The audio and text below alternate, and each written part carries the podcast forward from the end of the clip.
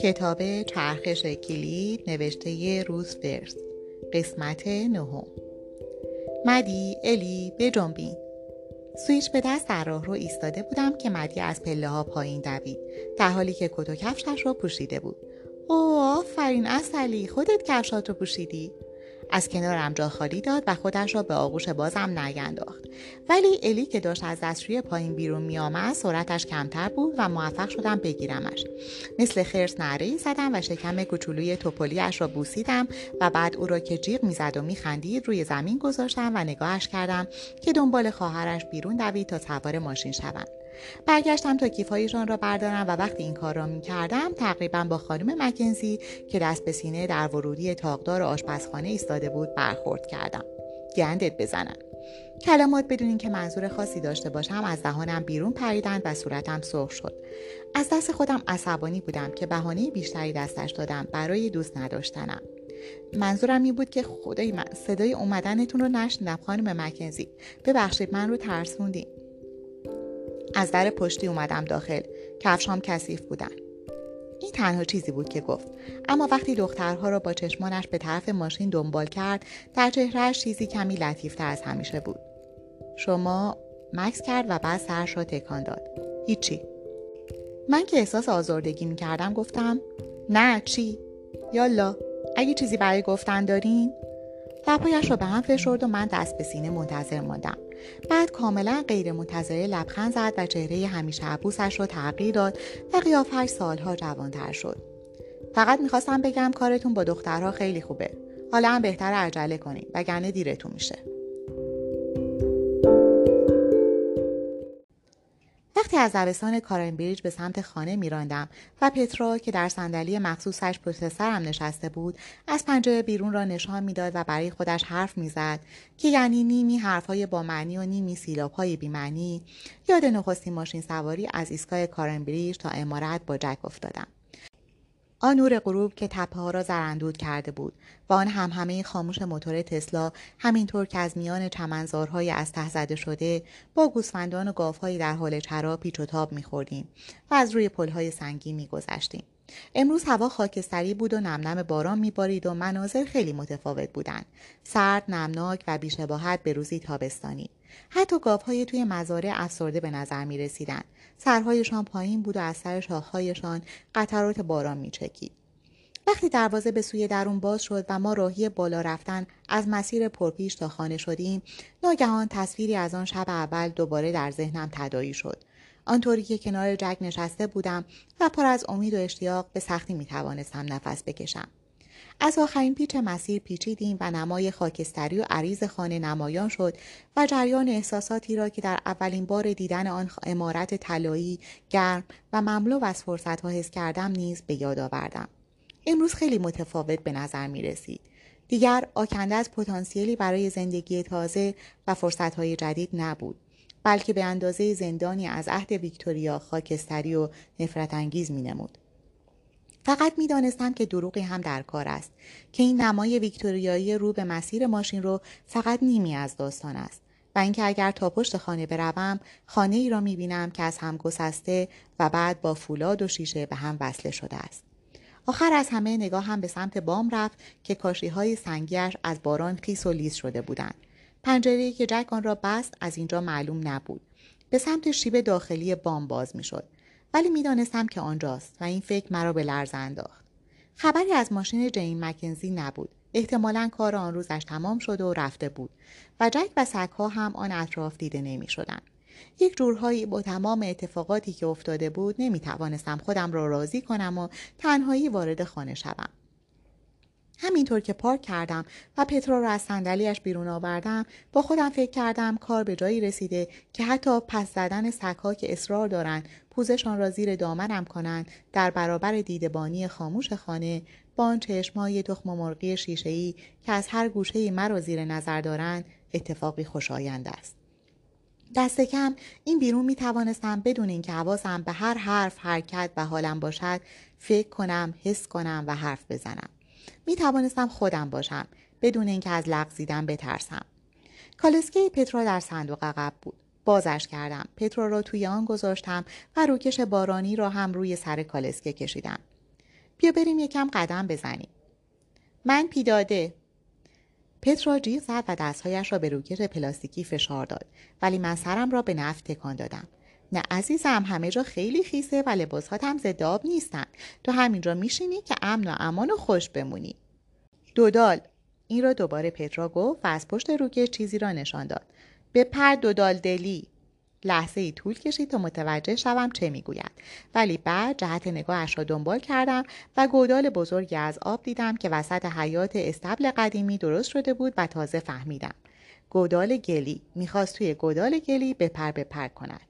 اوه منظورت مثل پپاپیگه با اشتیاق سرش را تکان داد. پوتین هات پاد نیستن آخه ولی ببین. شروع کردم به تندتر راه رفتم و بعد آهسته دویدن و بعد با کالسکه و همه چیز دویدم وسط گودال و با شتکی عظیم آب گودال به هوا پاشید و روی سر من و روکش کالسکه بارید. پترا خنده کنان جیغ زد. دوباله بازم دودال خانه را که دور زدیم جلوتر گودال دیگری بود که از وسط آن هم دویدم و بعد یکی دیگر در مسیر سنگریزهای منتهی به درختزار وقتی به باغچه سبزیجات رسیدیم قیس آب بودم و داشتم میخندیدم ولی به طرز عجیبی هم سردم شده بود و حالا خانه کمی پذیراتر به نظر می رسید. شاید پر از دوربین و فناوری های پر عیب و ایراد بود اما دست کم گرم و خشک هم بود و از این بیرون ترس های دیشبم نه تنها احمقانه بلکه خندهدار به نظر می رسیدن. دودال پترا جیغ می‌زد و زیر کمربندهای کالسکت بالا و پایین میپرید بازم دودال ولی من سرم رو به نفت تکان دادم و همزمان خندیدم نه بس دیگه عزیزم خیس شدم ببین دور زدم که روبرویش بیستم و شلبارجین خیسم را نشانش بدهم دوباره خندید ولی صورت کوچکش از پشت آن روکش پلاستیکی چروک از ریخت افتاده به نظر می رسید. اوه خیس. اوین.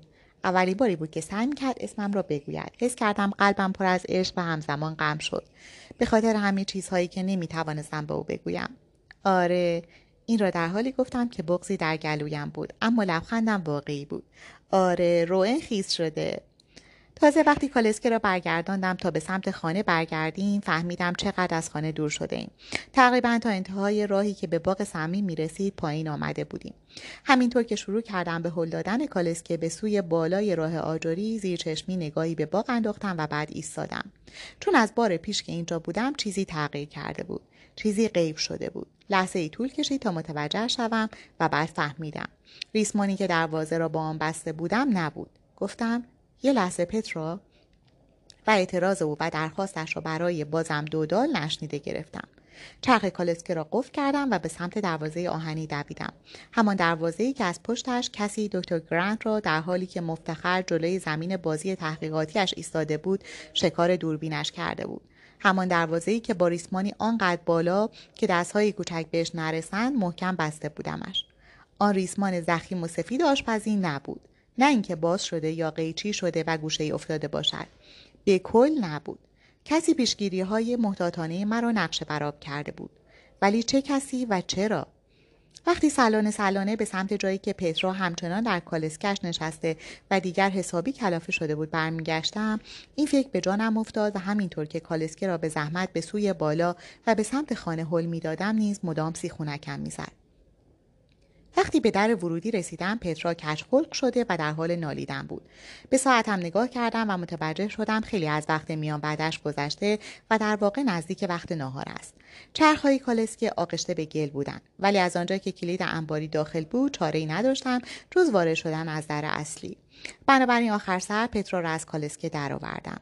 با یک دست و ناشیانه کالسکه را جمع کردم پترا را در آغوش هم نگه داشتم که دنبال گودال آب بیرون ندود و کالسکه را همانجا روی تراس رها کردم. بعد انگشت شستم را روی پنل سفید درخشان فشار دادم و عقب ایستادم تا در آهسته باز شود. بلافاصله بوی بیکن سرخ شده خورد توی صورتم. کسی اینجاست؟ پترا را محتاطانه روی پله پایین گذاشتم در را بستم و پوتین های گلیم را درآوردم. سلام کی اونجاست؟ اوه تویی؟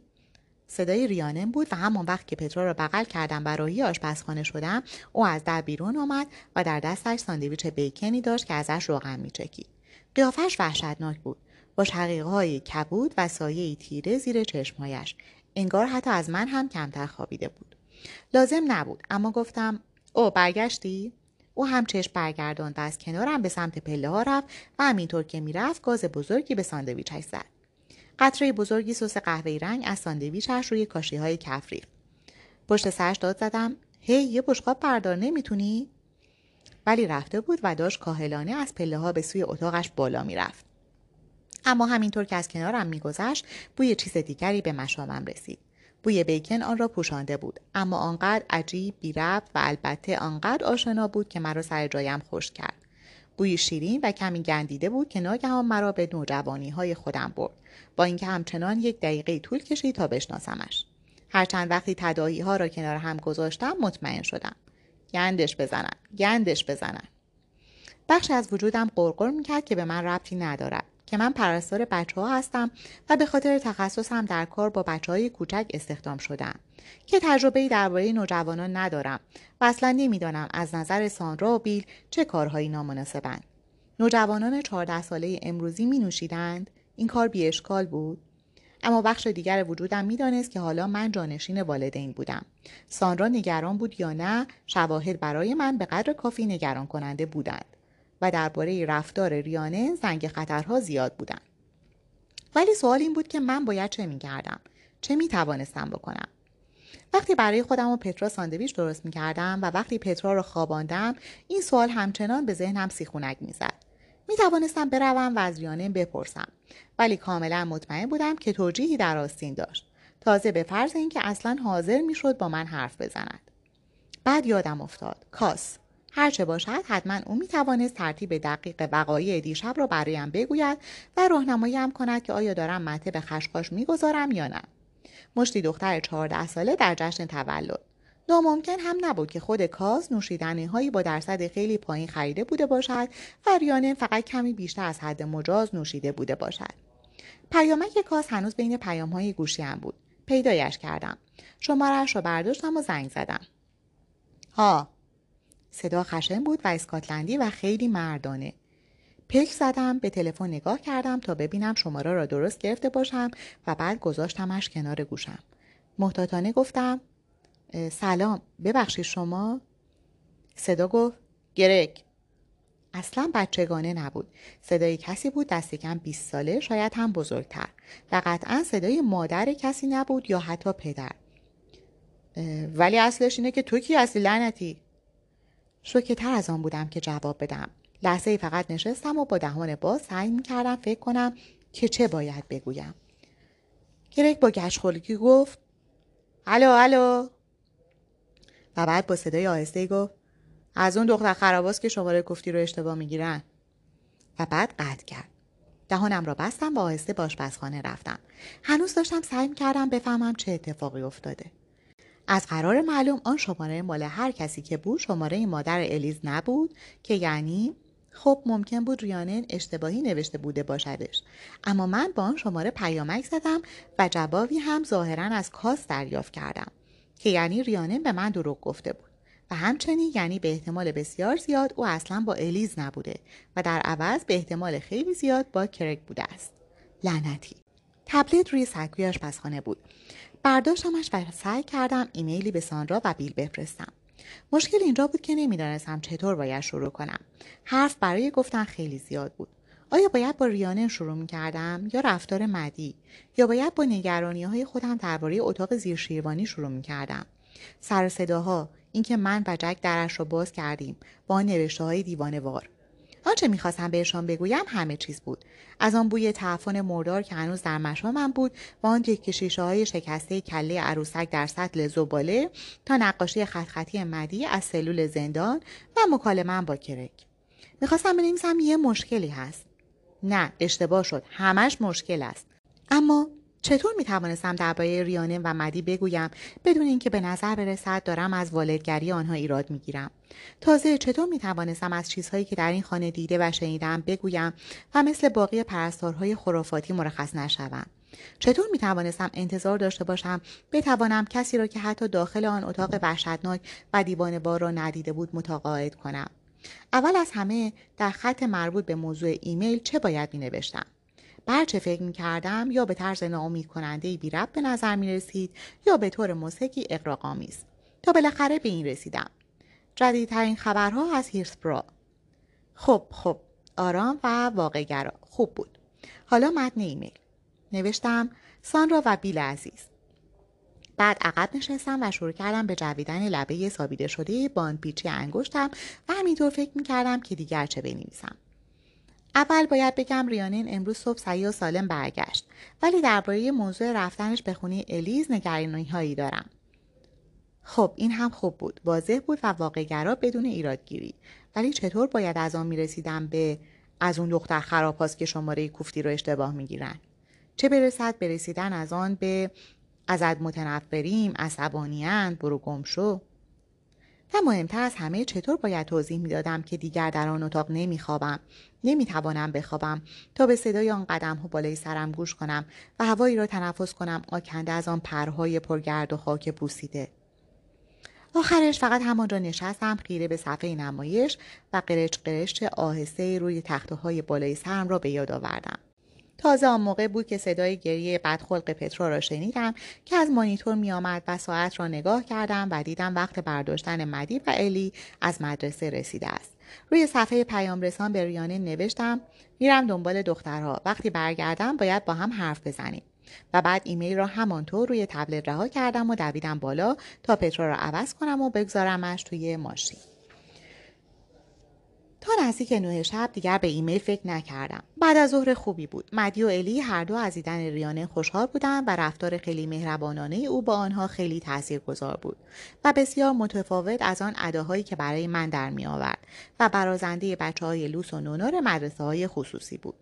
قشنگ معلوم بود که خمار است. اما دو سه ساعتی با دخترها در اتاق بازی باربی بازی کرد پیسا خورد و بعد به طبقه بالا رفت و غیب شد.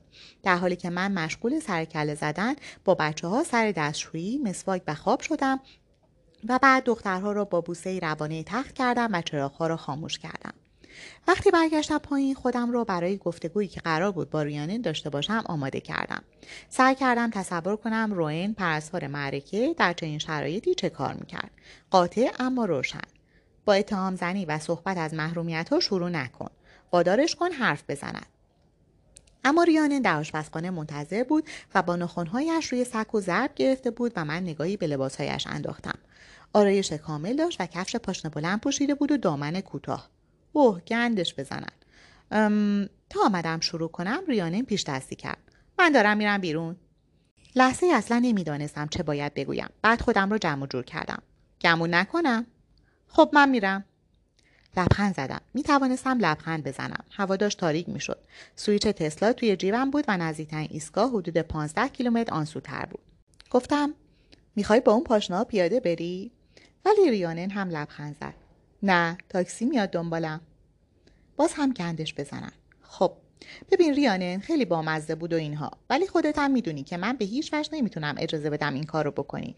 باید به مامان بابا زنگ بزنم. باید بهشون بگم. اه لعنت به این طرز حرف زدن. لعنت به ملامت. باید چیزی می‌گفتم که بفهمد دستش رو شده است. باید بهشون بگم وقتی برگشت خونه بوی الکل می‌دادی. انتظار داشتم این کلمات مثل مشتی در شکمش عمل کنند اما او به زحمت واکنشی نشان داد. تنها چیزی که گفت این بود. گمون نکنم خوب باشه این کارو بکنی. اما من موبایلم رو برداشته بودم. از قبل از شما موبایلم رو نگاه نکرده بودم و در کمال تعجبم آیکون ایمیلی داشت چشمک می‌زد. از طرف ساندرا بود. فشارش دادم تا ببینم شاید چیزی است که باید پیش از حرف زدن با او بدانم. اما وقتی موضوع ایمیل را دیدم از تعجب خشکم زد. جواب به خبرهای جدید از هیرسبرا چی؟ یعنی که بدونی که بخواهم ایمیل را فرستاده بودم؟ من از تبلت بچه ها وارد حساب ایمیلم شده بودم. همان تبلتی که برای بازی ازش استفاده می‌کردن. احساس خیلی بدی هم داشتم که از حساب ایمیلم خارج نشده بودم. یعنی ممکن بود پترا یا یکی از دخترها تصادفی دکمه ارسال ایمیل را زده باشد؟ با ترس و لرز جواب ساندرا را باز کردم و انتظار داشتم با چیزی در مایه های اونجا چه خبره روبرو شوم. اما ایمیل کاملا متفاوت بود. ممنون بابت update رو. خیلی خوبه. خوشحالم که ریانن پیش الیس بهش خوش گذشته. بیل امشب میره دوبی منم شام با یکی از مشتری ها هستم. اما اگه کار ضروری بود حتما پیامک بزن. سعی می‌کنم فردا با بچه ها تماس تصویری بگیرم. اصلا معنی نداشت. دست کم تا زمانی معنی نداشت که کمی پایین تر رفتم و به ایمیلی نگاه کردم که ظاهرا خودم فرستاده بودم. در ساعت دو و هشت دقیقه بعد از ظهر.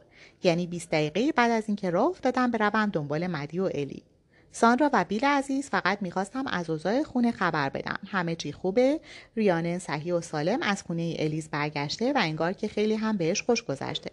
بعد از ظهر خیلی خوبی کنار هم داشتیم و ری باید باعث افتخار شما دوتا باشه. مدی و الی هر دو میگن دوستتون دارن. روئن سکوت محض بود و بعد برگشتم سمت ریانه. بچه آشغال. با حالتی کشیده گفت چه لطیف توی لیتل نیپرز اینطوری حرف می‌زنن؟ لیتل چی؟ از کجا اسم محل کار قبلی مرا می‌دانست؟ اما خودم را جمع جور کردم. سعی کردم از موضوع منحرف نشوم. گوش کن ببین چی میگم. سعی نکن موضوع رو عوض کنی. مطلقا قابل قبول نیست و در ضمن احمقانه هم هست. اول اینکه درباره کرک می‌دونم. این را که گفتم برق شوکی در صورت ریانه ظاهر شد. ولی سریع خودش را جمع جور کرد و تقریبا بلافاصله به همان قیافه بیاعتنای کسل برگشت. با این حال من آن را دیده بودم و نمی توانستم جلوی خودم را بگیرم که آن لبخند پیروزمندانه روی صورتم پهن نشود. بله بهت نگفته بود به کاس زنگ زدم. الانم مسلما اولین کاری که می‌کنم اینه که به مامان زنگ بزنم و براش توضیح بدم که اون ایمیل رو تو براش فرستادی. و دومین کار هم اینه که بهش درباره کرک بگم و براش توضیح بدم که قصد داری با این یارو که من تا حالا ندیدمش بری بیرون و یه تاپ تنت کردی که به زور تا نافت می‌رسه تا ببینم نظر مامانت چیه. نمی‌دانم چه انتظاری داشتم. شاید کمی قشقرق یا حتی اینکه ریانه شروع کند به گریه و التماس که این کار را نکنم. ولی واکنشش هیچ یک از اینها نبود. در عوض لبخند زد. لبخندی شیرین که یک جورهایی خیلی اصاب خورد کن بود و گفت او گمون نکنم این کارو بکنی. یه دلیل بیار که چرا نباید این کارو بکنم. گفت بهتر از اون دو تا دلیل برات میارم. ریچل گرهارت. آه لعنتی. در آشپزخانه سکوت مطلق حاکم شد. لحظه ای فکر کردم زانوهایم دارند خالی می‌شوند. و دست دراز کردم و به یکی از سندله های بلند سکو چنگ انداختم و روی آن نشستم. حس کردم نفسم در گلویم بند آمده است. مرا گیر انداخته بود. این را حالا می‌فهمم. فقط نمی‌دانستم آن گوشه‌ای که درش گیر کرده بودم چقدر قرار است تنگ شود. چون اینجا جایی است که برای من خیلی خیلی بد می شود. اینطور نیست آقای رکسم؟ جایی که پرونده پلیس درباره من از آدمی که در زمان اشتباه در مکانی اشتباهی بوده تبدیل می شود به آدمی با انگیزه های شخصی. چون حق با او بود. من نمی توانستم به سانرا و بیل زنگ بزنم. نمی توانستم چون ریانن حقیقت را می دانست. برایتان مایه تعجب نخواهد بود آقای رکسم. نخواهد بود اگر مقاله های روزنامه ها را خوانده باشید. چون شما از ابتدا می‌دانستید پرستاری که در پرونده خانواده الینکورد دستگیر شد روئنکین نبود بلکه ریچل گرهارت بود. اما برای پلیس مثل بمب بود یا نه بمب نه. بیشتر شبیه یکی از آن پینیتاها که ازشان هدیه بر سر رویتان میبارد. پینیتا نوعی جعبه حاوی هدیه و شکلات است که در جشنهای مردمان اسپانیایی زبان آمریکایی لاتین و ایالات متحده استفاده می شود. آن را از سقف آویزان می کنند و بچه ها با چوب به آن ضربه می زنند تا بشکافد و هدایا بر سرشان بریزند. مترجم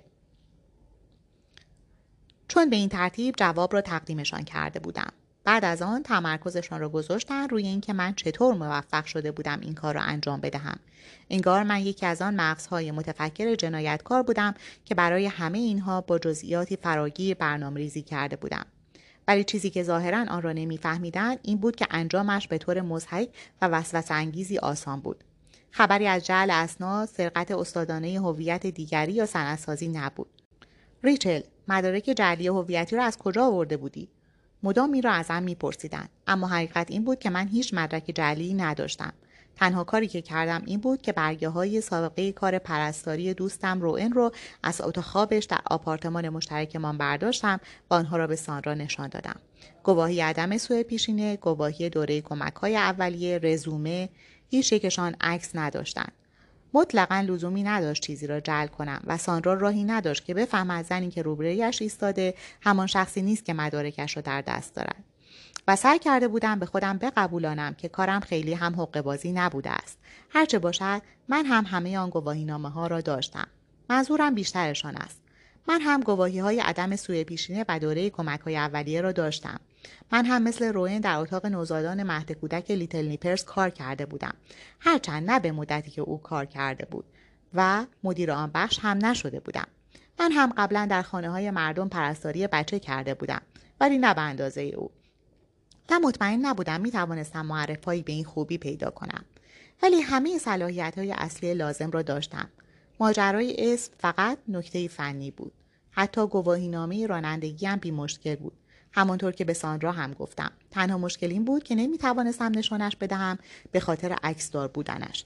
اما هر چیزی که به ساندرا گفته بودم هر صلاحیتی که ادعایش را کرده بودم همه حقیقت داشت. همه چیز به جز اسمم. البته شانس هم آوردم. شانس آوردم که سانرا درخواستم را قبول کرد و با لیتل نیپرز تماس نگرفت. اگر این کار را می‌کرد به اون می‌گفتند که روئنکین چند ماه قبلش از آنجا رفته است و شانس آوردم که موضوع گواهینامه رانندگی را دیگر پیش نکشید شانس دیگر این بود که سانرا برای پرداخت دستمزد سیستم راه دور را انتخاب کرد. بنابراین من هیچ وقت مجبور نبودم شخصا پاسپورت روئن را ارائه بدهم و می توانستم هر بار اسکنش را که همراه با صورت حسابهای مشترک ما روی میزش گذاشته بود ارسال کنم. بزرگترین شانس هم, هم این بود که از قرار معلوم به طرزی اندکی باور نکردنی برای بانک ها مهم نیست چه اسمی روی حواله نوشته شده و فقط کافی است شماره حساب و شماره مرجع درست باشد. این یکی را انتظار نداشتم. چه شبها که بیدار ماندم و فکر کردم که این قسمت را چطور حل کنم. ادعا کنم حساب بانکیم به نام کس دیگری است. تقاضای پول نقد کنم یا چکی به نام ر. گرهارد و دعا کنم ساندرا چرایش را نپرسد. واقعا وقتی فهمیدم اینها اصلا مهم نیستند خندم گرفت. اگر پول حواله کنید می توانید به جای گیرنده اسم دانل داک را بنویسید. و مادامی که شماره مرجع درست باشد پول منتقل می شود به طرزی باور نکردنی این کار بیدقتی به نظر می رسد ولی راستش حقیقت این بود که من فراتر از آن مرحله اول را اصلا نمی‌دیدم. تنها تمرکزم روی این بود که وقت مصاحبه را بگیرم در امارت ایسترا بیستم و چشم در چشم سانرا و بیل نگاه کنم. این تنها چیزی بود که می‌خواستم. این تنها علتی بود که باعث شد با آن آگهی واکنشی نشان بدهم و با این حال یک جورهایی فرصتها همچون هدایایی کادو پیچی شده و وسواس انگیز خودشان را به من عرضه کردند و التماسم می‌کردند برایشان دارم و مال خود کنمشان. نباید این کار را می‌کردم. الان این را می‌دانم آقای رکسم. ولی نمی‌توانید ببینید. نمی‌توانید ببینید اوضاع چطور باید می بوده حالا که در آشپزخانه ایستاده بودم در حالی که ریانن داشت توی رویم با حالتی استحصا آمیز میخندید موج عظیمی از ترس در وجودم حس کردم و به دنبالش حس غریبی از نوعی دیگر آمد. نوعی آسایش. انگار که از اول می‌دانستم بالاخره به این لحظه می‌رسم و حالا از اینکه رسیده بودم و ازش عبور کرده بودم احساس آسودگی داشتم. لحظه ای فکر کردم بلوف بزنم و ازش بپرسم منظورش چیست و بانمود کنم که من هرگز اسم ریچل گرهارت را هم نشنیدم. ولی فقط لحظه ای بود. اگر تا آنجا پیش رفته بود که اسم واقعی مرا کشف کند فقط با انکاری از سر خشم از مسیر منحرف نمی‌شد. در عوض پرسیدم از کجا فهمیدی؟ چون برخلاف مامان بابای عزیزم وقتی یکی از ناکجا با سرکلش پیدا میشه من دوست دارم یکم کنکاش کنم. از اینکه چه چیزهایی رو میشه توی اینترنت پیدا کرد شگفت زده میشی. می‌دونی این روزها این چیزها رو توی مدرسه به درس میدن که چطوری رد پای دیجیتالت رو مدیریت کنی. گمونم زمان شما از این چیزا درس نمی‌دادن نه؟ کنایه در حرفهایش آشکار بود. ولی به خودم زحمت جواب دادن ندادم. اصلا مهم به نظر نمی رسید مهم این بود که تا کجا پیش رفته بود و چرا و دقیقا چه چیزهایی پیدا کرده بود. ریانن داشت می‌گفت پیدا کردن روینکین خیلی طول نکشید. خیلی حوصله سربره نه گزکی ازش نیست. گزک. پس این بود. ریانن در اینترنت گشته بود دنبال هر گزک کوچکی که بتواند از آن به نفع خودش استفاده کند. ولی به چیزی خیلی خیلی بزرگتر رسیده بود. ریانن در حالی که لبخند کوچکی گوشه لبش بود گفت نمیفهمیدم. همه چیز جور بود. اسم تاریخ تولد زمان کار کردن توی مهد کودکی که با اون اسم مسخرش لیتل نیپرز اه. این رو با ادا و اصول گفت. ولی بعدش یهو اون همه عکس از تایلند و ویتنام. و موقعی که تو رو توی حیات دیدم فکر کردم که گن زدم و اصلا یه آدم دیگر رو پیدا کردم. چند ساعتی طول کشید تا توی واقعی رو پیدا کردم. ممکن بود هیچ وقت پیدات نکنم. متاسفانه البته برای تو دوستت فهرست دوستاش رو خصوصی نگه نداشته. یا خودت که به خودت زحمت ندادی حساب فیسبوکت رو ببندی. لعنتی. پس به این سادگی بوده. به سادگی بالا پایین کردن فهرست دوستان روئن روی فیسبوک و پیدا کردن قیافه‌ای که من آنقدر مهربانانه گذاشتم آنجا تا همه دنیا ببینن. من چطور انقدر احمق بودم؟ ولی حقیقتا هرگز به ذهنم هم نمی‌رسید کسی نقطه ها را اینطور با پشتکار به هم وصل کند. و البته خودم هم قصد فریب کسی را نداشتم. نکته این بود. این چیزی بود که سعی کرده بودم به پلیس توضیح بدم. اگر واقعا می‌خواستم با هویت جعلی زندگی کنم آیا به خودم زحمت نمی‌دادم رد پای هویت اصلیم را پاک کنم؟ چون این حقوق بازی نبود واقعا نبود. نه اونطور که منظور پلیس است. فقط فقط تصادف بود واقعا. مثل اینکه وقتی دوست از سفر است ماشینش را قرض بگیری. هرگز نمی‌خواستم این اتفاقات بیفتند مشکل این بود که نمی‌توانستم به پلیس بگویم چرا مجبور بودم با نامی آریتی به امارت هیشبرا بیایم. آنها مدام از من میپرسیدند و میپرسیدند و پیش می‌رفتند و پیش می‌رفتند و من مدام دست و پا می‌زدم و سعی می‌کردم دلیلی جور کنم اینکه معرف های روین بهتر از من بودند که حقیقت داشت و او تجربهش از من بیشتر بود که حقیقت داشت فکر می کنم اولش مشکوک شده بودن که من رازی بسیار تاریک در کارم دارم. مثلا جواز کار منقضی شده یا ثبت شدن اسمم به جرم آزارگر جنسی بودن یا چیزی در این حد. و مسلما موضوع هیچ یک از اینها نبود. و چقدر هم که سخت تلاش می‌کردن واقعا مدارک من هیچ مشکلی نداشتن. برای وجه من خیلی خیلی بد بود. این را می‌دانستم. حتی همان موقع هم می‌دانستم. اما به خودم می‌گفتم اگر ریانه نتوانسته بفهمد که من چرا آنجایم پلیس هم احتمالا نمی‌فهمد ولی این فکر مسلما احمقانه بود آنها پلیسند کارشان همین است که جستجو کنند مدتی طول کشید. چند روز و شاید چند هفته یادم نمیآید. بعد از مدتی همینطور که آنها جستجو می‌کردند و جستجو می‌کردند و وسوسه هم می‌کردند و آزمایش هم می‌کردند بازجویی ها با هم مخلوط و روزها در هم ادغام شدند. ولی سرانجام با تکه کاغذی وارد اتاق شدند و مثل گربه چشایر لبخند به لب داشتند. چشایر که شخصیت خیالی گربه در داستان ماجراجویی های آلیس در سرزمین عجایب نوشته لوئیس کرول که به آن پوزخند موزیانه مشخصش معروف است مترجم. در حالی که همزمان سعی می‌کردند خشن و حرفهای به نظر برسند و من دانستم دانستم که آنها می‌دانند و دانستم که غرق می‌شوم. ولی این بعدش بود. حالا دارم پیش پیش تعریف می‌کنم. باید تکه دیگر ماجرا رو می‌گفتم. تکه سختترش تکه که حتی حالا نمی‌توانم باورش کنم و تکه که نمی‌توانم کامل توضیحش بدم حتی به خودم. باید برایتان از آن شب بگویم. بعد از اینکه ریانه راهش را کشید و رفت مدتی طولانی همانجا در راه رو ایستادم و چراغهای من را نگاه کردم که در مسیر ماشین رو ناپدید شدند و سعی کردم بفهمم که باید چه کار کنم. آیا باید به سانرا زنگ بزنم و چه بگویم؟ اعتراف کنم؟ خودم را از سکوتا نیندازم؟ به ساعتم نگاه کردم. تازه از نه نیم گذشته بود. جمله ایمیل سانرا در ذهنم شناور بود. بیل امشب میره دوبی منم شام با یکی از مشتری ها هستم. اما اگه کار ضروری بود حتما پیامک بزن. اصلا نمی‌شد با همه این اطلاعات وسط شام با مشتری بمبارانش کنم. چه برسد به اینکه همهاش را با پیامک بفرستم. او سلام سانرا امیدوارم همه چی خوب باشه. برای اطلاعت باید بگم ریانه با یه یاروی غریبه رفته بیرون و منم این شغل رو با اسم جعلی گرفتم. بعدا بهش حرف می‌زنیم. اگر کل ماجرا اینقدر جدی نبود فکر چنین پیامکی هم خندهدار می بود گندش بزنن گندش بزنن. می‌شد بهش ایمیل بزنم و درست همه چیز را برایش شرح بدهم شاید. هرچند اگر می‌خواستم چنین کاری کنم باید زودتر می‌کردم. قبل از آنکه ریانن آن ایمیل update الکی را بفرستد. حالا توضیح دادن سختتر هم بود. ولی وقتی تبلت را به سمت خودم کشیدم فهمیدم که واقعا نمی‌توانم ایمیل هم بزنم. این راه حل بزدل ها بود. یک تلفن به او بدهکار بودم. برای توضیح خودم. اگر قرار بود چهره به چهره نباشد دست کم باید شخصا می‌گفتم. اما چه می‌توانستم بگویم؟ گندم بزنم. بطری نوشیدنی روی سکوی آشپزخانه بود و دعوتم می‌کرد. گیلاسی برای خودم ریختم و سعی کردم به اعصابم مسلط شوم و بعد گیلاس دوم را ریختم در حالی که زیر چشمی به دوربین گوشه سخت نگاه می‌کردم. وقتی گیلاس را برای سومین بار پر کردم می‌دانستم دارم عمدن به خودم آسیب می‌زنم. واقعا از صمیم قلبم می‌دانستم. وقتی فقط یک گیلاس دیگر نوشیدنی در بطری مانده بود حقیقت را می‌دانستم. حالا ناهوشیارتر از آنم که به سان را زنگ بزنم. ناهوشیارتر از آن که هر کار منطقی بکنم به روز اینکه بروم بخوابم. روی پاگرد آخر راه پله مدت طولانی ایستادم. در حالی که دستم روی دستگیره گرد اتاق خوابم بود و داشتم جرأتم را جمع می کردم که وارد شوم.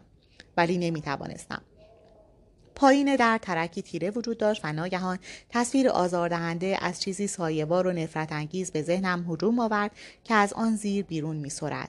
مرا تا پایین پله ها دنبال می کند و مرا در تاریکی خودش قوطه بر می کند. در عوض خودم را دیدم که دستم را انداختم و عقب عقب رفتم. تقریبا طوری که انگار اگر پشتم را به کنم واقعا آن چیز سیاه دنبالم می آید. بعد لب پله ها با عزمی راسخ برگشتم و به سرعت پله ها را به سمت گرمای آشپزخانه پایین دویدم در حالی که خجالت زده بودم. از خودم از بزدلیم از همه چیز. آشپزخانه راحت و روشن بود اما وقتی چشمایم را میبستم هنوز می‌توانستم آن بوی سرد هوای اتاق زیر شیروانی را که از زیر در اتاقم بیرون می‌زد بشنوم. و همینطور که مردد ایستاده بودم و فکر می کردم آیا باید روی مب برای خودم رخت خوابی درست کنم یا سعی کنم تا برگشتن ریانه بیدار بمانم تپش انگشتم را از همان جایی که با آن کله شکسته عروسک بریده بودمش حس کردم. بان پیشیش کرده بودم اما پوست زیرش انگار متورم بود انگار عفونت کرده باشد. کنار سینک رفتم و باندش را باز کردم و بعد با حالت متشنجی از جا پریدم چون کسی به در پشتی ضربه می‌زد. داد زدم. کیه؟ و سعی کردم نگذارم صدایم بلرزد. منم جک. صدا از بیرون آمد در حالی که باد خاموشش می‌کرد. سرکار را آوردم. بیا داخل. داشتم در باز شد و کورانی از هوای سرد داخل آمد. صدای پایش را در انباری شنیدم و صدای تپ تپ چکمه هایش که درشان آورد و روی زیرانداز آنجا انداختشان. و اوی سگها که به پر پایش میپیچیدند و او سعی داشت ساکتشان کند. آخر سر در سبدهایشان آرام گرفتند و او به آشپزخانه آمد. معمولا اینقدر دیر نمیبرمشون راه برم ولی گیر افتاده بودم. تعجب کردم هنوز بیداری. روز خوبی داشتی؟ گفتم نه راستش. سرم دوران داشت و دوباره فهمیدم که چقدر زیاده روی کردم. یعنی جک متوجه می‌شد؟ جک ابروی بالا انداخت و گفت نه چی شده؟ یه خدای از کجا شروع کنم؟ یکم با ریانه بحثم شد. چه بحثی؟ برگشت خونه و مکس کردم. نمی‌دانستم چطور بگویم. اینکه قبل از اعتراف برای ساندرا همه چیز را به جک بگویم به نظرم اشتباه بود. و در ضمن کاملا مطمئن بودم گفتن مشکل ریانم به کسی که از والدینش نبود شکستن همه قوانین مربوط به حفظ حریم خصوصی او محسوب می‌شد. اما از سوی دیگر حس می‌کردم اگر دست کم بخشی از این راز را با بزرگسال دیگری در میان نگذارم دیوانه می‌شوم. و شاید این امور اینجا سابقه هم داشتند چون آشکارتر و آشکارتر می‌شد که همه چیز در آن پوشه قرمز ذکر نشده بود. بالاخره گفتم بحثمون شد. من تهدیدش کردم که به ساندرا زنگ می‌زنم و اونم راستش. نمی‌توانستم حرفم را تمام کنم. جک صندلی جلو کشید و گفت چی شد؟ من توی صندلی فرو رفتم و دوباره حس کردم استیصال کل وجودم را گرفت. رفت. برای خودش رفت بیرون. با یه دوست ناجور وحشتناک. بهش گفتم این کارو نکنه ولی با این حال رفت و نمی‌دونم چیکار کنم. به ساندرا چی بگم؟ منو ببین نگران ریانه نباش. اون کوچولوی ناقلاییه که نگو. خیلی هم مستقله. شک دارم بلایی سرش بیاد. هرچند که ساندرا و بیل احتمالا مخالفن. ولی اگه شد چی؟ اگه یه بلایی سرش اومد چی؟ زمانی که من باید مراقبش می بودم تو پرستار بچه هایی زندانبان که نیستی. مثلا می‌خواستی چیکار کنی؟ زنجیرش کنی به تختش؟ بالاخره گفتم حق با توه می‌دونم که حق با توه فقط خدایا. کلمه ها به میل خودشان از دهانم بیرون می آمدن. من خیلی خستم جک. نمی‌تونم فکر کنم. و تازه دستمم به هر چی دست می‌زنم عین چی تیر می‌کشه. دسته چی شده؟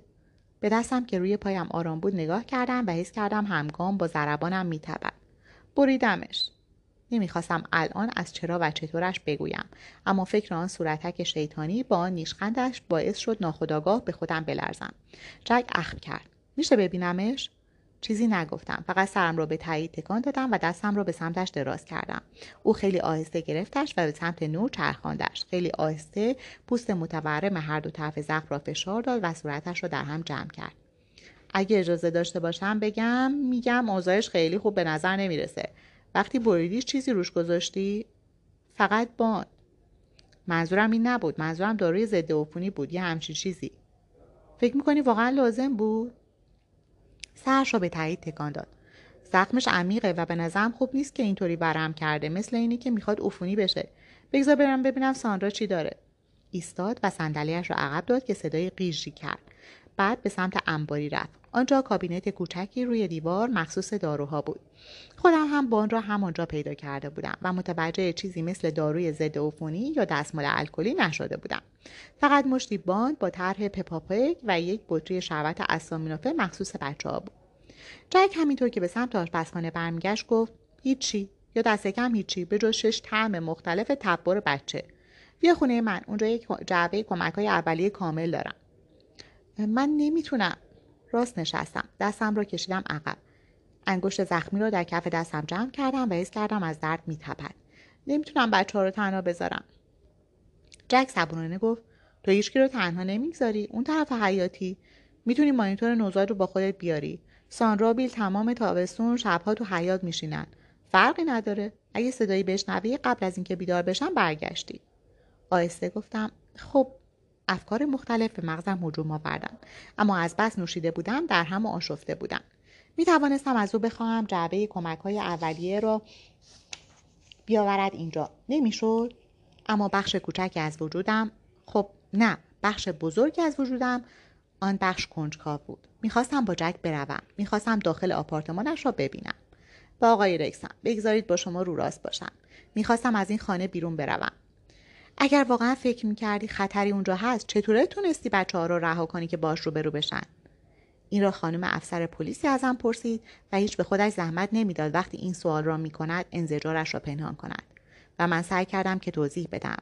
سعی کردم بگویم که بچه ها چیزی ندیده بودند و چیزی نشنیده بودند و اینکه هر تکه کوچک آن نحسی انگار فقط مرا نشانه گرفته بود. من صدای قدم ها را شنیده بودم. من کسی بودم که آن پیام ها را خوانده بود. من شبی از پی شب دیگر به خاطر سر و صداها و زنگ در و سرما بیدار مانده بودم. هیچ کس دیگر حتی جک چیزهایی را که من دیده و شنیده بودم تجربه نکرده بود. اگر در آن خانه چیزی هم بود که حتی حالا با وجود همه اتفاقهایی که افتاده کاملا باور ندارم که بود اگر بود فقط بود که مرا به درد سر بیاندازد. من و آن چهار پرستار دیگری که جمع کرده بودند و زده بودند به چاک. و من فقط می‌خواستم پنج دقیقه از دایره تاثیرش بیرون باشم. فقط پنج دقیقه. در حالی که مانیتور نوزاد توی جیبم بود و تبلت با تصویر همه دوربین ها زیر بغلم. چیز زیادی می‌خواستم؟ اما افسر پلیس انگار حرفم را قبول نکرد. همینطور ایستاده بود و سرش را با ناباوری تکان می‌داد و لبش را به نشانه تحقیر این حرزه احمق خودخواه بیتوجهی که روبرایش نشسته بود کش کرده بود. ولی شما آقای رکسم حرفم را قبول می‌کنید؟ می‌فهمید چقدر سخت بود که هر شب به صدای آن قدم ها گوش بدم و خفه خون بگیرم. می‌فهمید چرا همان چند متر آن طرف حیات برایم به معنای هیچ چیز و همه چیز بود؟ نمی‌دانم. مطمئن نیستم آیا توانستم شما را متقاعد کنم یا نه. توانستم توضیح بدم که اوضاع چطور بود؟ واقعا چطور بود یا نه. تنها چیزی که می‌توانم برایتان بگویم این است که مانیتور نوزاد و تبلت را برداشتم و دنبال جک رفتم که آشپزخانه را طی کرد و در پشتی را برایم باز نگه داشت و بعد آن را پشت سر هر دومان بست وقتی مرا در عرض حیات با آن قلب سنگ های ناهموار کفش به سمت پله های منتهی به آپارتمانش هدایت می‌کرد گرمای پوستش را حس کردم و پله ها رو پشت سر و بالا رفتم و همینطور که بالا می رفتیم حرکت عضلاتش را تماشا می کردم. آن بالا از جیبش کلیدی درآورد آن را در قفل چرخاند و بعد کنار ایستاد تا وارد شوم. داخل خانه انتظار داشتم جک کورمال کورمال به دنبال پنیر بگردد یا موبایلش را درآورد. اما او در عوض دست دراز کرد و کلیدی را زد و وقتی چراغها روشن شدند دیدم کلید برقی کاملا معمولی از پلاستیک سفید بود. تو اینجا پنل کنترل نداری؟ نه خدا رو شد اینجا برای اقامت خدمه طراحی شده. دلیلی نداره برای امثال ما تکنولوژی حروم کنن. گمونم همینطوره. چراغ دیگری را رو روشن کرد و اتاق نشیمن کوچک و روشنی پدیدار شد که وسایل ابتدایی خوبی داشت. به اضافه کاناپهای با روکش نخی رنگ رو رفته. بقایای کندهای در اتاق کوچک گوشه اتاق دود می‌کرد و در انتهای اتاق آشپزخانه کوچکی دیده می‌شد. بعدش در دیگری بود که گمانم اتاق خوابش بود ولی معدبانه نبود که بپرسم. به کاناپه اشاره کرد و گفت همینجا بشین تا یه باند و داروی درست حسابی برای زخمت بیارم. سرم رو به تایید تکان دادم و از اینکه کسی مراقبم است احساس قدردانی داشتم. ولی بیشتر همین که آنجا بنشینم و گرمای آتش را مقابل صورتم حس کنم و با خاطر جمعی به کوسنهای ارزان قیمت و دلپذیر ایکیا تکیه کنم. در حالی که جک پشت سرم مشغول گشتن کابینت های آشپزخانه باشد برایم راضی کننده بود. ایکیا تولید کننده سوئدی وسایل و لوازم خانه از چوب لباسی و کوسن مبل تا کابینت آشپزخانه و سرویس اتاق خواب و مبلمان که در اغلب کشورهای جهان شعبه دارد. کیفیت اغلب محصولاتش در سطحی قابل قبول و قیمت اغلب اجناسش برای قشر دانشجو و کارگر قابل پرداخت است. مترجم. این کاناپه دقیقا همانی بود که من و روئن در آپارتمانمان در لندن داشتیم. اسمش اکتورپ بود یا چنین چیزی. قبلا هم مال مادر روین بود و بعد به ما رسیده بود. عمر کاناپه ده سال گارانتی شده و روکش نخیش قابل شستشو بود. معلوم بود کاناپه جک زمان قرمز بود و حالا بعد از بارها شسته شدن و به خاطر نور آفتاب به صورتی پررنگ رگ رگه تبدیل شده بود. نشستن روی آن حس برگشتن به خانه داشت. بعد از آن هویت لوکس و دو بخشی هیرسپرا اینجا حسی نه فقط نیرو بخش که محبت آمیز داشت. اینجا قرص و محکم ساخته شده بود و همش یک تکه بود. نه اینکه ناگهان از طراحی سرشار ویکتوریایی به فناوری آینده نگرانه و سیقلی تبدیل شود. همه چیز حس دلگرم کننده خانه را داشت. از لکه های جامانده از لیوان ها روی میز تا عکس های لنگه به لنگه ایستاده روی تاقچه پیش بخاری از دوستان و بچه هایشان یا خواهرزاده ها و برادرزاده ها عکس پسر کوچولویی بیش از یک بار تکرار شده بود و با توجه به شباهتش می‌شد گفت از اقوامش است. احساس کردم چشمهایم دارند بسته می‌شوند. دو شب کمخوابی داشت کار دستم می‌داد و بعد صرفه ای شنیدم و جک روبرویم ایستاده بود. در یک دستش باند و داروی ضد عفونی بود و در دست دیگرش دو گیلاس. پرسید نوشیدنی می‌خوای؟ و من متعجب نگاهش کردم. نوشیدنی؟ نه مرسی. مطمئنی؟ شاید وقتی بخوام دارو بزنم به زخمت یه چیزی لازم داشته باشی برای دردش. حتما تیر می‌کشه. و گمونم یه تیکه شیشه یا یه چیزی هنوز توش باشه. سرم رو به نفت تکان دادم اما حق با او بود. مثل چی تیر کشید؟ اول وقتی داروی ضد عفونی کننده را روی آن مالید و بعد دوباره وقتی موچینی را تو عمق زخم فرو کرد و من سایش حال به همزن فلز به شیشه را حس کردم و بعد سوزش آن خورده شیشه جامانده که تا عمق انگشتم پایین رفته بود. لعنتی. این فریاد بدون که بخواهم به زبان بیاورمش از دهانم بیرون پرید. اما جک لبخند به لب داشت و با موچین چیزی را بالا گرفت که ازش خون میچکید. گرفتمش. آفرین. باید خیلی درد کشیده باشی. وقتی کنارم نشست دستم داشت میلرزید. می‌دونی تو بیشتر از اونایی دیگه دووم آوردی. منظور چیه؟ دو سه تا پرستار آخر رو میگم. در حقیقت دارم دروغ میگم. کاتیا گمونم تا سه هفته هم موند. اما بعد از حالی پرستارها عین باد اومدن و رفتن. حالی کی بود؟ اولی بود. اونی که از همه طولانی تر موند. وقتی مدی و الی کوچولو بودم مراقبشون بود و سه سال اینجا بود تا اینکه مکس کرد. انگار داشت فکر می‌کرد چطور می‌تواند چیزی را که می‌خواست بگوید بهتر بگوید. خب اون مهم نیست. بر شماره دو لورن تقریبا هشت ماه موند. ولی نفر بعدی هفته هم نموند و نفر قبل از کاتیا اسمش مایا بود. همون شب اول رفت. شب اول؟ چطور؟ تاکسی خبر کرد و نصف شب رفت. نصف وسایلش رو هم جا گذاشت. ساندرا مجبور شد براش بفرستدشون. منظورم اون نبود. منظورم اینه که چی شده بود که مجبور شد بره؟ اوه خب اون رو واقعا نمی‌دونم. همیشه فکر می‌کردم صورتش قرمز شد و وقتی سرش رو انداخت پایین و نگاهی به گیلاسش کرد دیدم پشت گردنش هم قرمز شده است. بیدرنگ گفتم ادامه بده. و او سرش رو به نفت تکان داد. انگار از دست خودش عصبانی باشد. لعنت به من. گفتم این کارو نمی‌کنم. چه کاری؟ من پشت سر کارفرمام حرف نمی‌زنم روین این رو همون روز اول بهت گفتم. بردن این اسم مرا با احساس گناه از جا پران. یادآور همه چیزهایی بود که داشتم ازش مخفی می‌کردم. ولی این فکر را از ذهنم بیرون انداختم. آنقدر مصمم بودم بدانم چه می‌خواست بگوید که نمی‌توانستم نگران رازهای خودم باشم. ناگهان حس کردم باید بدانم چه چیز آنها را از آنجا فراری داده است. آن دخترهای دیگر را سلفهای من. چه چیز موجب شتابشان شده بود؟ گفتم جک گوش کن. مردد شدم. بعد دستم را روی بازویش گذاشتم. این اسمش وفادار نبودن نیست. منم براشون کار می‌کنم یادته؟ ما همکاریم. دهنت رو برای یه غریبه باز نمی کنی. تو اجازه داری درباره ماجراهای کار با یه همکار حرف بزنی. همینی که مانع دیوونه شدنت میشه. ها؟ سرش از نگاه متفکرانه به گیلاسش برداشت و لبخند کوتاه کجکی و نسبتا تلخی تحویلم داد و گفت اینطوریه؟ خب تا همین الانش هم نصفش رو بهت گفتم و ممکنه همش رو هم بگم. شاید تو هم حق داشته باشی بدونی. من همیشه فکر می‌کردم چیزی که اونها رو فراری داد نفسی کشید. انگار خودش رو آماده می‌کرد که کاری ناخوشایند انجام بدهد.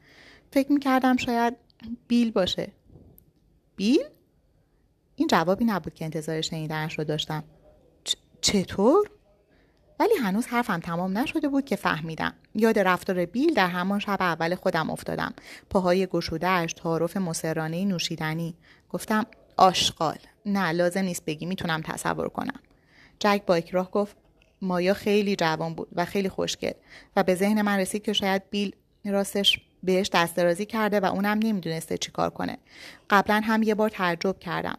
یه بار پای چشم بیل کبود شده بود و اون موقع که لورن اینجا بود و من فکر کردم شاید لورن می‌دونی؟ از خجالتش در اومده. ای و اگه دخترم چین کاری کرده بود لابد بیل حقش بوده. وگرنه دختره رو اخراج می‌کرد می‌دونی؟ گمونم. خدایا چرا بهم نگفته بودی؟ گفتنش یکم سخت بود. اوه راستی رئیس هم یه خورده منحرفه. می‌دونی؟ سخته که همون روز اول همچین موضوع رو پیش بکشی. می‌فهمم آشغال. احساس کردم گونه هایم به اندازه گونه های جک سرخ شدن. هرچند مال من بیشتر از نصفش به خاطر نوشیدنی بود. خدایا اه اه کسافت. حس خیانت بیش از حد بود می‌دانستم. اینطوری نبود که من نمی‌دانستم. هرچه باشد او سعی کرده بود به من هم نزدیک شود. اما این فکر که او به طور سیستماتیک هر بار به دنبال سید پرستاران دخترانش بود بی توجه به این حقیقت که همین کارش آنها را فراری می‌دهد ناگهان اثر درماندگی احساس کردم باید خودم را بشویم و تمام آثار او را بسابم. با اینکه چندین روز بود او را ندیده بودم و همان روزی هم که دیدمش نمی‌شود گفت واقعا مرا لمس کرده بود. صدای الی توی ذهنم پیچید. صدای زیر بچگانه و ظریفش. وقتی نیست بهتره. مجبورشون می‌کنه کارهایی بکنن که دوست ندارن. یعنی او داشت راجع به پدر خودش حرف می‌زد که دختران و زنان جوانی را که مادرش برای نگهداری از بچه هایش انتخاب می‌کرد شکار می‌کرد. خدایا صورتم را بین دستهایم گرفتم. مرتیکه عوضی. جک انگار ناخوش احوال شده بود. گوش کن ممکنه من اشتباه کنم. من هیچ مدرکی ندارم فقط با حال نظر گفتم احتیاجی به مدرک نداری. همون شب اول با منم امتحان کرد. چی؟ هیچی. آب دهانم را قورت دادم و دندانهایم را به هم ساییدم. نه طوری که بتونم ازش شکایت کنم. همش حرفهای سربسته و اینکه اتفاقی رو هم رو بست. ولی خب وقتی کسی قصد آزار داشته باشه من می‌فهمم. خدایا وای روین من خیلی من خیلی متاسفم. من باید تقصیر تو نیست که عذرخواهی نکن. من احمق باید یه چیزی بهت می‌گفتم. بی خود نیست که تمام این مدت اینقدر عصبی بودی و صدای عجیب میشنیدی. خیلی شدید گفتم. نه این ربطی به اون نداره. جک من یه زن بالغم. قبلا هم بهم تعدی شده. چیزی نیست که از پسش برنیام. ماجرای اتاق زیر شیوونی هیچ ربطی به این نداره. این این یه چیز دیگه است. هرچی که هست خیلی نفرت انگیزه لعنتی. گونههایش سرخ شده بودند و بلند شد و ایستاد. انگار آنطور بی حرکت نشسته نمی‌توانست خشمش را تحمل کند. به طرف پنجره رفت و بعد برگشت. مشهایش را گره کرده بود. دوست دارم با شتاب گفتم جک ولش کن.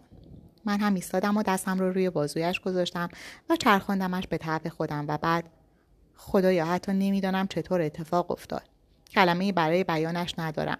جز اینکه هرچه بنویسم همچون رومانی مستحجم می شود صبح شدن در آغوش هم. لبهایی که مثل برخورد امواج به هم می رسیدن. همه آن کلیشه های احمقانه. به استثنای اینکه خبری از ذوب شدن نبود. لطافتی در کار نبود. نمی‌توانم اینها را برای شما بنویسم. نمی‌توانم بنویسم اما نمی‌توانم به یاد هم نیاورم. نمی‌دانم چطور متوقف شوم. بعدش مقابل آتش چوب دراز کشیدیم. او خوابش برد. مدتی فقط تماشایش کردم. سفیدی شیرگون پوستش ککمک های روی پل بینیش مجه های تیره افتاده روی گونهش و خم دستش دور شانه من. و بعد به تاقچه بالای سر ما نگاه کردم. جایی که مانیتور نوزاد قرار داشت. بی صدا. نمی توانستم برگردم. ولی باید برمیگشتم.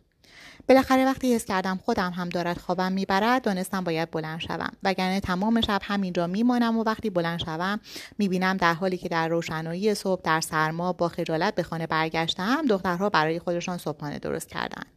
و ریانن هم بود نمی توانستم خطر کنم و اجازه بدم که او وقتی از هر جا که رفته بود برگردد مرا اینجا پیدا کند همین الان هم بدون اضافه کردن گشت و گذار شبانه به اندازه کافی باید برای ساندرا توضیح می‌دادم چون باید نزدش اعتراف می کردم. این تنها امکانم بود و این را همانطور که در آغوش جک لمیده بودم فهمیدم.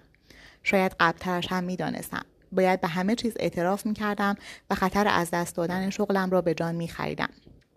اگر اخراجم می کرد خب نمی‌شد سرزنشش کرد و با وجود همه چیز با وجود گرفتاری مالی بعدش بدون شغل پول و معرف برای تقاضاهای بعدی با وجود همه اینها باید سختیهایش را به جان می خریدم چون حقم بود.